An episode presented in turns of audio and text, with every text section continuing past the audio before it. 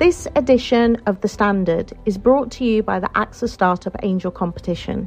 I'm Sharmadean Reid, founder and CEO of the Stack World, and I'm here to help you turn your business dream into reality. There are six chances to win the competition, including two top prizes of £25,000, mentoring from myself and leading UK founders, plus business insurance for a year thanks to AXA. Go to standard.co.uk forward slash AXA Startup Angel for details on how to enter and complete your entry by the 2nd of June 2024. Good luck.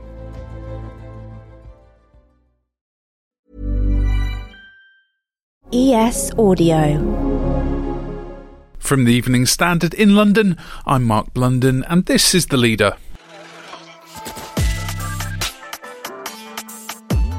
The long awaited £19 billion Elizabeth line will finally start running through central London later this month. Despite falling years behind schedule and going billions over budget, Transport for London says Crossrail will add 10% capacity to the capital's travel network but the central section will close on Sundays for several months to allow further testing and upgrades. Construction of Crossrail began in May 2009 when the then Prime Minister Gordon Brown and then Mayor of London Boris Johnson oversaw the start of piling work at Canary Wharf Station.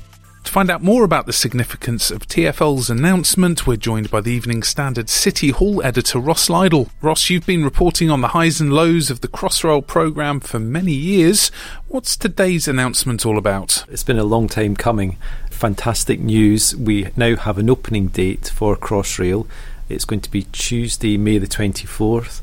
I've been writing about Crossrail for about 25 years now, ever since I came to London to start my sort of journalism career. And uh, it's one of these stories that's been an eternal headache. And at last, it seems that relief is on the way. And so, this isn't the whole line and also won't include Bond Street.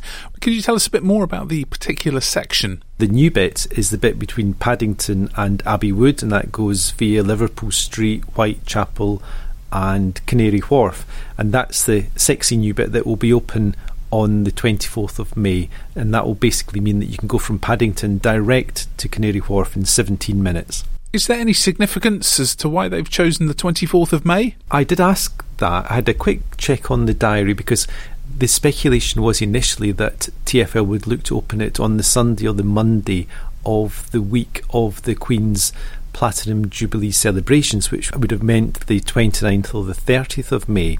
And that's always a good time as well because it's a half term school holiday, and TFL does a form at launching big projects such as the ULEZ or ULEZ extension at half term when things are less busy. But what I was told today was that they went for the Tuesday primarily because they now accept that people go to work much more on a Tuesday, Wednesday, and Thursday. So they didn't want to do it on the Monday simply because there'd be fewer Londoners around to enjoy it. So they went for Tuesday instead to maximise the benefit, if you like, and to give more people the chance to have a ride on these trains on day one. You've been one of the lucky few to get an advance ride on Crossrail. How does the ride compare to other lines? That's right. This was back in January when uh, the Standard was invited to join TFL Commissioner Andy Byford and the Mayor Sadiq Khan to go between Paddington and we went to Liverpool Street and we were there in about 10 minutes uh, the thing you notice most is the stations rather than the trains. The stations are quite astonishing. They're so big, uh, and these trains are very long as well. These are nine carriage trains, and they're almost as long as, say, a Eurostar train. They're not quite as sexy as a Eurostar train. Uh, they do go very fast. Uh, they're probably most like a Thameslink train. And the thing you notice in this central section as well is that you're in a tunnel all the time. So it's almost like the Victoria line, except two or three times the size. So you see no daylight in this central section, but you certainly whiz along, and it's a very smooth ride and uh, very big trains, walk through trains as well, so lots of space.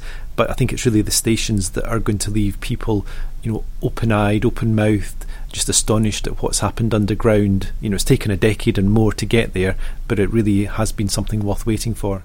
And you've also had a peek behind the scenes in the control centre. What was that like? Yesterday, we got the chance to go and look at the control centre, the Crossrail Control Centre, which is uh, in Romford, at the end of platform two at Romford Station, there is a security gate. You wait there for somebody to come and fetch you. You walk along, in about five minutes' walk, you then come to a fairly anonymous three story building, and deep within that, there are lots of people looking very seriously at computer screens, essentially running the entire Crossrail railway and also keeping an eye on the trains from the east and the west as well, the other lines, the other operators that overlap and come into Paddington and Liverpool Street too. What's quite astonishing there is that it only takes one person to oversee the entire Crossrail train track, if you like. Um, if things go wrong, then others join in and help. But this system largely runs itself.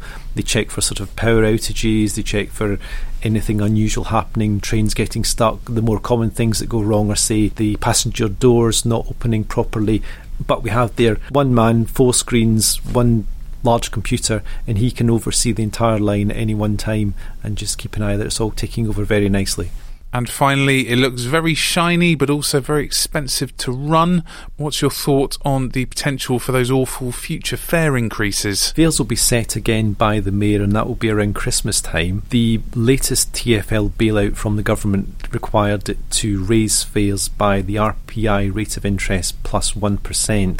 Now, that is based on the July RPI rate, and obviously the most recent figures were around 8 9% for RPI. So technically, there's a possibility of a 10% rise in fares if we stick to that formula.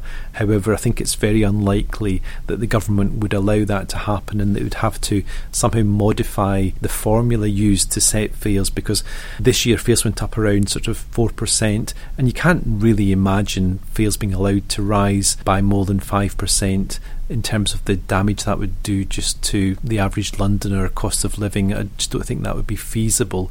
And it may be accompanied by more cuts. The good news for TFL, of course, would be that when Crossrail opens, it should bring in more money. Many passengers will switch from the central line onto Crossrail at no extra cost. The fares will be pegged to the same prices according to contactless and Oyster and so on. But it could encourage more people to come in, could encourage more lesser journeys, but also it could. What TFL hopes is it'll actually encourage more people to come back to the office. Now they have a shiny new big safe transport system to use. You know it's much better ventilated in the tube, and if you want to come back into the office now but have been reluctant to do so because you don't want to get squashed again on the central line, then Crossrail is a fantastic alternative.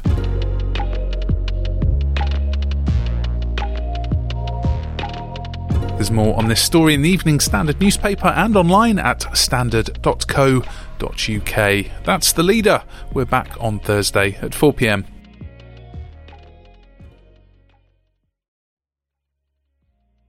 Hi, I'm Lawrence Dallaglio, host of the Evening Standard Rugby Podcast, brought to you in partnership with QBE Business Insurance. The show is available to listen to now and right up to the end of the season when the winners of the Champions Cup will be crowned at Tottenham Hotspur Stadium and the fight for the Premiership title will be decided at Twickenham. QBE is one of the world's leading insurers and they will help your business build resilience through risk management and insurance solutions. Subscribe and download now wherever you get your podcasts. Thanks for listening.